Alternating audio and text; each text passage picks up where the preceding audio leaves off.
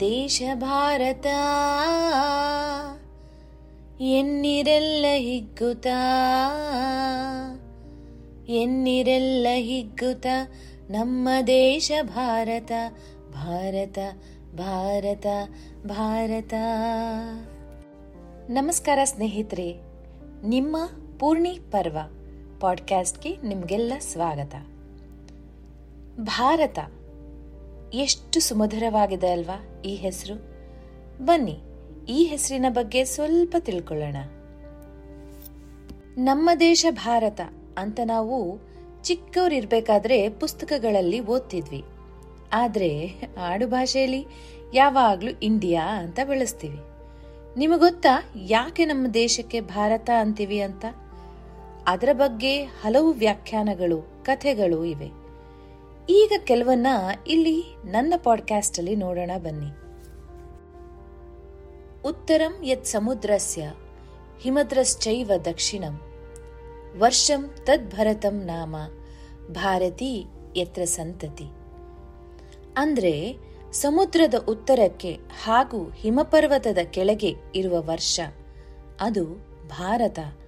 ಮತ್ತು ಅದರ ಮಕ್ಕಳನ್ನ ಭಾರತಿ ಅಂತ ಕರೀತಾರೆ.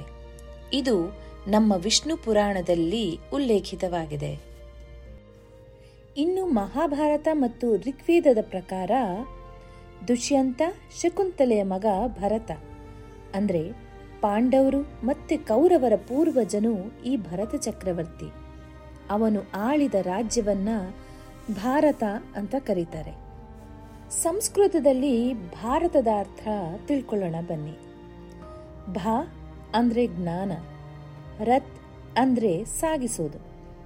ಭಾರತ ಅಂದ್ರೆ ಜ್ಞಾನದ ಹುಡುಕಾಟದಲ್ಲಿ ತೊಡಗಿರುವವನು ಅಂತ ಅರ್ಥ.